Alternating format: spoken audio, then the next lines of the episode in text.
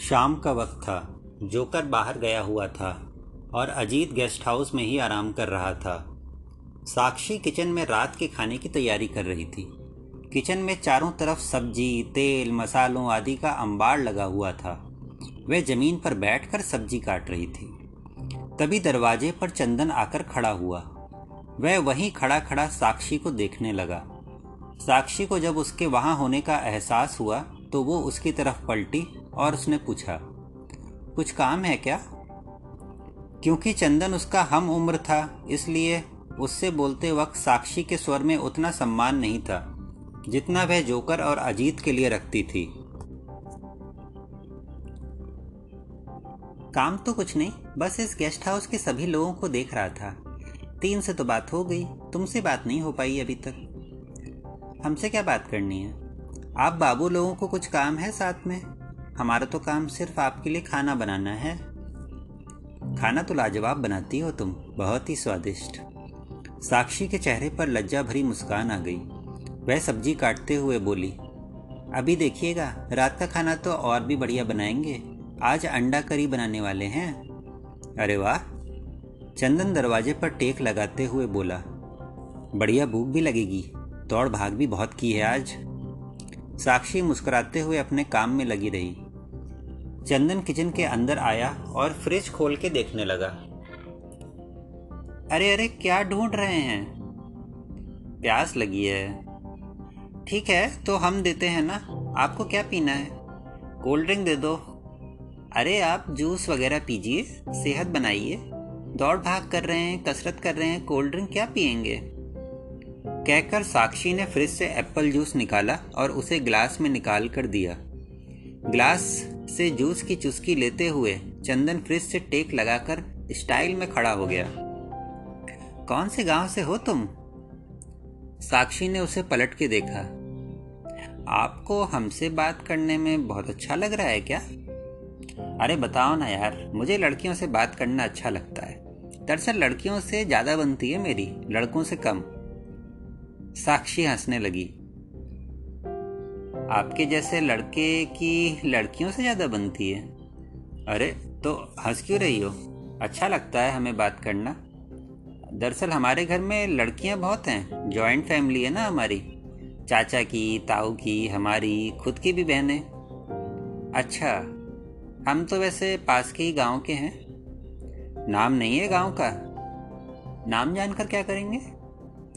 अरे, ऐसे ही पूछ रहा था। नहीं बताना तो ना बताओ। देखिए, आपसे हम फुर्सत में बात करेंगे।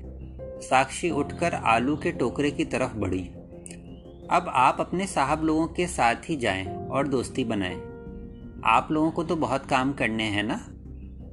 चंदन ने उसे संदिग्ध नज़रों से देखा और पूछा, क्या काम करने हैं हमें? हमें क्या पता, पर कुछ तो काम आप लोग करने वाले हो ना साथ में? हाँ वो तो है, पर क्या तुम्हें पता नहीं हम क्या करने वाले हैं? नहीं, हमें कैसे पता होगा? वह भोलेपन के साथ बोली तो चंदन चुप हो गया। चलते हैं, रात को मुलाकात होगी। रात को? साक्षी हैरानी से बोली। अरे तो खाना रात को ही खिलाओगी ना? साक्षी हंसती, चंदन मुस्कुराता हुआ किचन से निकल गया।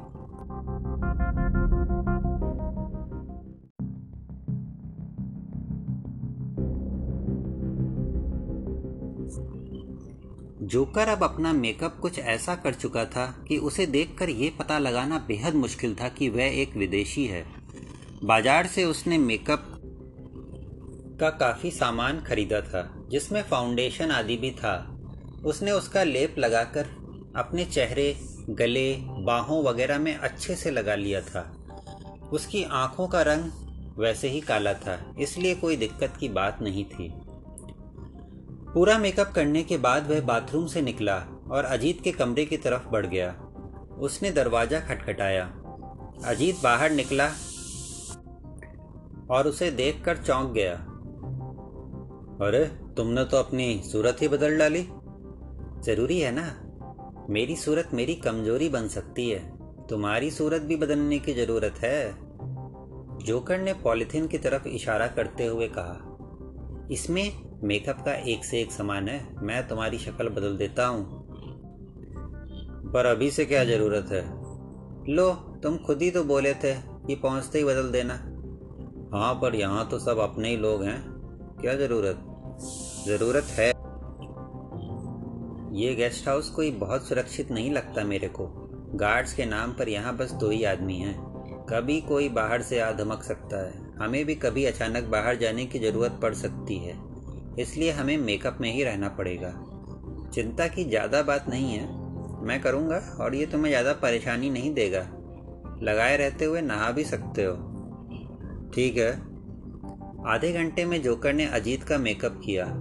बड़ी हुई दाढ़ी हटा दी। फिर फाउंडेशन से उसकी सांवली सूरत को थोड़ा सा गोरा कर दिया। उसकी आईब्रो भी सेट कर दी, जिससे उसकी शक्ल काफ़ी बदल गई। अजीत ने शीशे में अपनी सूरत देखी तो हैरान रह गया। अचानक कमरे में चंदन आया। वह कोई गाना गुनगुना रहा था। उन दोनों को देखकर वह एक झटके के साथ रुक गया। कमाल है। तुम्हें भी आजमाना है? जोकर हाथ में कैंची लेते हुए बोला। नहीं, मैं ठीक हूँ, बॉस।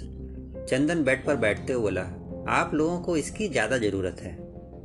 अच्छा हमें क्यों ज़्यादा ज़रूरत है?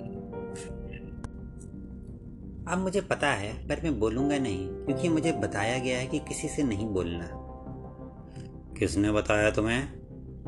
गरम मत हो, जोकर बोला। अपने अन्नदाता ने ही बताया होगा। खैर, हमें मिलकर काम करना है तो छुपाने वाली कोई बात नहीं है। और अजीत, अगर चंदन को ये बात पता है तो अच्छा है कि वह ये बात ध्यान में रखकर अपना बर्ताव करेगा। अजीत के चेहरे से संदेह के भाव ना हटे। परेशान मत हो। सर, मैं भी कोई दूध का धुला नहीं हूँ। पुलिस के हाथ लग जाऊँ ना तो चार पाँच धाराओं के तहत अंदर चला जाऊँगा। अजीत मुस्कुराया। हिंदी में कहावत है ना, जोकर बोला, चोर चोर, मौसेरे भाई। माहौल थोड़ा हल्का हुआ। चलो, बाहर चलकर बात करते हैं, जोकर अपने हाथ तौलिए में पोसते हुए बोला। तीनों बाहर राहदारी में टहलने लगे। जोकर बोला आज एक और ज़रूरी काम करके आया हूँ। अपने कैमोफ्लाज वाले बैग बनवाने का ऑर्डर दे आया हूँ। किसको दिया? उसे शक नहीं हुआ कि ऐसा बैग क्यों बनाना है? चिंता मत करो इधर उधर नहीं जा रहा हूँ। अन्नदाता का बताया हुआ कांटेक्ट था, उसी के पास गया था। जंगल में जाने का प्लान भी बनाना है, कुछ आगे सोचा? चलो अब उस पर ही चर्चा करते हैं। मेरे कमरे में लैपटॉप है, उस पर मैप में देखते हैं। कुछ देर में वह जोकर के कमरे में लैपटॉप पर नज़र लगाए हुए थे। जोकर ने गूगल से ढूंढ के अबूझ माड़ का नक्शा खोला हुआ था, जिसे अजीत बेहद ध्यान से देख रहा था। वह बोला, हमारा एंट्री पॉइंट हाईवे की तरफ़ से रहेगा। वहाँ से कच्चा रास्ता शुरू होता है, जहाँ कुछ अंदर जाने के बाद माइंस मिलेंगी, जिनसे बसते हुए हम अंदर जाएँगे।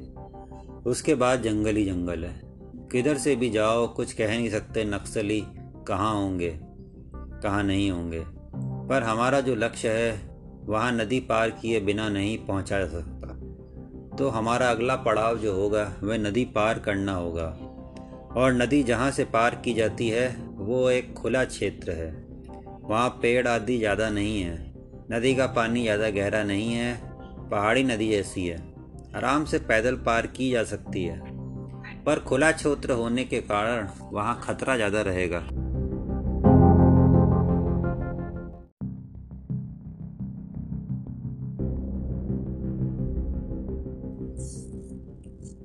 वहाँ हमारा कैमोफ्लाज बैग भी काम नहीं आएँगे, क्योंकि उस तरफ़ घास तो ज़्यादा होगी नहीं। ये तो सिर्फ़ दूर से बचने के लिए ही ठीक रहेंगे। मुझे तो इनकी उपयोगिता पर बहुत शक है। कैमोफ्लाज चादर डालकर छिप भी गए। तो हमें पता नहीं दुश्मन ने हमें देखा है कि नहीं। अगर डालते हुए देख लिया, फिर तो हो गया काम। वो आराम से टहलते हुए आएँगे और पास आकर गोली मार देंगे। चिंता मत करो, मैं बेवकूफ़ नहीं हूँ। मैं कहाँ कह रहा हूँ कि सामने दुश्मन खड़ा होगा और हम ये चादर ओढ़ कर लेट जाएँगे। ये तो तभी काम आएगा जब दुश्मन बहुत ज़्यादा हो या हम हर तरफ़ से घिर गए हों। तब लड़ने से अच्छा छिप जाना रहेगा। यकीन मानो, इस तरकीब से कई सैनिक निश्चित मौत से बचे हैं। अजीत के चेहरे पर अभी भी अनिश्चितता के भाव थे। जोकर उठ खड़ा हुआ और दीवार का सहारा लेकर हिलने लगा। फिर दोनों की तरफ़ देखते हुए बोला, देखो, मैं जो कुछ कह रहा हूँ, बहुत दूर की सोच रहा हूँ। ये जो कैमोफ्लाज चादर हैं, ये बहुत ही विकट परिस्थिति में काम आएँगी। ऐसा नहीं है कि बैग बनाया है तो प्रयोग करना ही है। ऐसी तैयारियाँ मैं अजीत के अनुभवों की वजह से कर रहा हूँ, क्योंकि ये मिशन सोचने में जितना कठिन लग रहा है, असल में उससे भी ज़्यादा कठिन है। ये मैं समझ चुका हूँ। इसलिए हमें हर तरह से तैयार होकर जाना है। वहाँ ज़िंदा पहुँचना है और ज़िंदा ही लौटना है। इसके लिए हर मुमकिन तैयारी करनी होगी। सही है, बॉस। चंदन बोला, अब सुनो तुम दोनों भी आइडिया देते रहो। तुमने ये बात कही, मुझे अच्छा लगा। ऐसा नहीं है कि जो मैं बोलूँगा वही होगा। मैं प्लान बना रहा हूँ, तुम दोनों भी अपने इनपुट देते रहो। चंदन ने तत्परता से सिर हिलाया। अजीत जोकर को देख रहा था। फिर वह बोला, हमें कुछ तो अलग करना पड़ेगा इस बार। तुम्हारा कहना सही है, गाडा। मैं समझ सकता हूँ, पिछली दो बार सब कुछ सही करने के बाद भी तुम्हारे साथ भारी गड़बड़ हुई। इसलिए हमें कुछ अलग करना ही पड़ेगा। हम सीधे सीधे वहाँ तक पहुँच वापस नहीं आ सकते। ऐसा सोचना खुश फहमी में रहना होगा। नक्सली कब कहाँ होंगे हमें नहीं पता। इसलिए मैंने कुछ सोचा है। तुम बताओ, वह कारगर होगा कि नहीं? मैं सुन रहा हूँ। मैंने सोचा है कि जंगल के अंदर कुछ बम प्लांट किए जाएँ। नहीं नहीं, अजीत तुरंत बोला, मैं समझ गया तुम क्या करना चाहते हो। मेरी पूरी बात तो सुनो। मैं ये नहीं कह रहा कि हम बम लगाएँगे और फिर जंगल में आगे बढ़ेंगे। ये भी बैकअप प्लान की तरह है। हम जिस रास्ते से जाएँगे, उसके विपरीत दिशा में बम लगाएँगे। माने कितना विपरीत? चंदन बोला, बॉस, काफ़ी दूर लगाने के लिए तो जंगल के अंदर जाना होगा। ये तो जानबूझकर दुश्मन की मान में घुसने वाली बात हो गई। सही कह रहे हो, मैं ऐसा बिल्कुल नहीं चाहता। तो पहले सुनो। अजीत, तुम सोच रहे हो कि मैं उनको बम विस्फोट से विचलित करके अपना रास्ता साफ़ करना चाहता हूँ, पर ऐसा नहीं है। मैं आगे बढ़ने के लिए इसका इस्तेमाल नहीं करने वाला। मैं इसे बैकअप की तरह रखना चाहता हूँ। हम तो जाएँगे और चलते चले जाएँगे। अगर ठीक ठाक पहुँच गए तो अच्छा। और अगर कहीं लगा कि हम पर हमला होने वाला है तो सिर्फ़ और सिर्फ़ उसी परिस्थिति में हम इन बमों को उड़ा देंगे, जब बहुत ज़रूरी हो जाए। उससे मानते हो ना, ये काम तो हो ही जाएगा कि नक्सलियों का ध्यान कहीं और चला जाएगा। हो सकता है उन्हें लगे हम सिर्फ़ तीन लोग नहीं हैं, और भी बहुत लोग हैं हमारे साथ। हाँ दिशा भ्रम भी हो सकता है। उन्हें लगेगा कि इस तरफ़ कोई है और दूसरी तरफ़ भी कोई है। यानी जंगल में चारों तरफ़ उनके दुश्मन फैले हुए हैं। लेकिन बॉस, चंदन बोला, नक्सली इन बातों से सिर्फ़ सावधान होंगे, डरेंगे नहीं। आप समझ ही सकते हो कि एक तरह से वह पूरी आर्मी है। उनके पास जंग में लड़ने जैसा हौसला है और असला भी। ठीक है, लेकिन हमारा काम ये सोचना नहीं है। हमें बस ये सोचना है कि क्या बम लगाने से उनका ध्यान हम पर से हट जाएगा। वे हमें मारकर भी तो बम विस्फोट की तरफ़ चेक करने जा सकते हैं। हो सकता है, पर जरा परिस्थिति समझो। मान लो हम लोगों को माल मिल गया। हम लौट कर वापस जा रहे हैं और अचानक जंगल में लगा कि सामने से नक्सली आ रहे हैं। उन्होंने हमें अभी देखा नहीं है, पर हम उनको देख सकते हैं। अब लग रहा है कि वे हमारी तरफ़ से आ रहे हैं और उन्हें पार करके जाना नामुमकिन है। तो अगर उनके पीछे की तरफ़ बम विस्फोट हो तो क्या वे आगे आएँगे या पीछे जाएँगे? हाँ बात तो सही है, बॉस। काम आ सकती है, ट्रिक। अजीत ने सिर हिलाया। बैकअप प्लान के लिए अच्छा है। लेकिन, बॉस, बम प्लांट कब करेंगे जंगल में? ये काम पहले ही करना होगा। मेरे ख्याल से ज़्यादा अंदर जाने की ज़रूरत नहीं है। हमारा एंट्री पॉइंट यहाँ पर है। जोकर ने मैप पर उंगली रखते हुए कहा। यहाँ से हमें सीधे जाना है।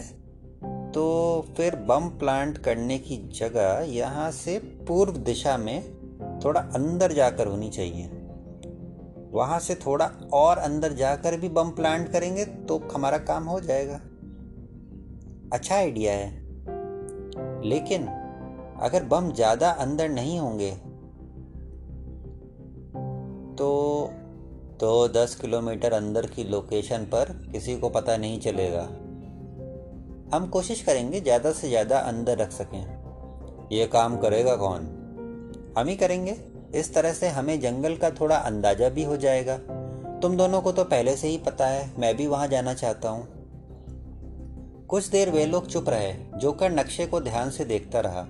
अजीत भी उसे रास्ते की जानकारी देता रहा। फिर अजीत बोला हम हथियार कितने ले जाएँगे? हम सबके पास एक एक ए के फोर्टी सेवन जैसी एक लाइट ऑटोमेटिक गन होगी और साथ में पिस्टल कुछ hand grenade bullet proof vest तो पहनना ही है। इससे ज़्यादा भार हम नहीं ले जा सकते, क्योंकि लौटते वक्त हमारे पास एडिशनल तीस किलो का माल भी होगा। मुझे सबसे ज़्यादा फ़िक्र उसी बात की है, चंदन बोला। अरे यार, तुम इतना डरते क्यों हो? हम तीनों फिट हैं। अभी प्रैक्टिस करेंगे ना माल ढोने की। तुमने तो सौ चक्कर लगाए थे कल। बात वो नहीं है बॉस तीस किलो उठाकर चल तो सकते हैं, लेकिन मान लो अगर सामने से नक्सली आ गए, उनका सामना कैसे करेंगे? कहीं दौड़ना भागना पड़ा तो कैसे भागेंगे? सही कह रहे हो तुम। इसीलिए मैं ज़्यादा से ज़्यादा ऐसे तरीके सोच रहा हूँ जिसमें हमें नक्सलियों का सीधा सामना ही ना करना पड़े। वही हमारे लिए अच्छा होगा। हमसे ये काम पॉलिटिशियन करवा रहे हैं ना। क्या वे लोग कुछ ऐसा नहीं कर सकते कि उस दिन जंगल में कम से कम लोग रहें, नक्सलियों को कहीं और भ्रमित कर दिया जाए किसी शांतिपूर्ण तरीके से? तुम्हारा सोचना सही है। मेरे दिमाग में भी ये बात आई थी, क्योंकि इलेक्शन आने वाला है। वे लोग कुछ प्रचार आदि कर सकते हैं।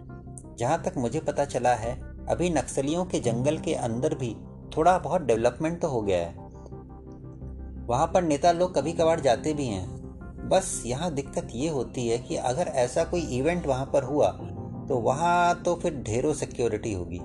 उस स्थिति में हमारा मिशन फेल हो जाएगा।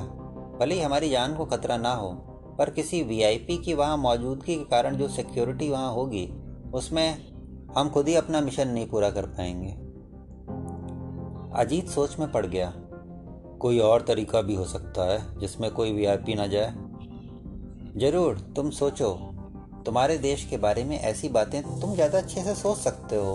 अगर ऐसा कुछ हो पाए तो हमारे लिए अच्छा ही है।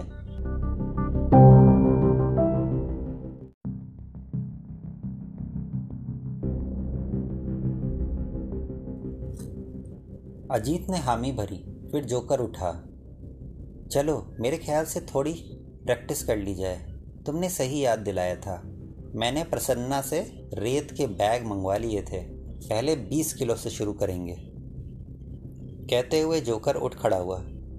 अरे यार, अभी? देखो यार, मैंने बोला था ना, तुम्हें थोड़ा समय लगेगा स्टेमिना बनाने में, इसलिए आलस छोड़ो और चलो। मैं तैयार हूँ। सोच रहा था सुबह करते हैं, सुबह ज़्यादा फ्रेश रहते हैं ना। सुबह भी करेंगे। हमें अपने कंफर्ट जोन से निकलना होगा गाड़ा। चाहे दिन हो, चाहे रात, हर वक्त कसरत के लिए तैयार रहना होगा ट्रेनिंग के लिए तैयार रहना होगा। मैंने वेइंग मशीन भी मंगवाई है। मुझे लगता है मिशन से पहले तुम्हें पाँच दस किलो वज़न कम करना पड़ेगा। बातें करते हुए वे सीढ़ियों से उतरने लगे। अजीत हँसते हुए बोला, अरे यार, तुम तो पूरा फिट कर दोगे। जोकर ने उसका कंधा थपथपाया। फ्री में विदेशी ट्रेनर की सेवा मिल रही है तुम्हें? अजीत दिल खोल कर हंसा। चंदन ने भी दांत दिखाए। नीचे पहुंचकर उन्हें गार्डन में रेत के तीन बैग दिखाई दिए। एक तरफ़ रेत का ढेर भी था। पूरी तैयारी है। जोकर आँख में चमक लिए हुए उन्हें देखते हुए बोला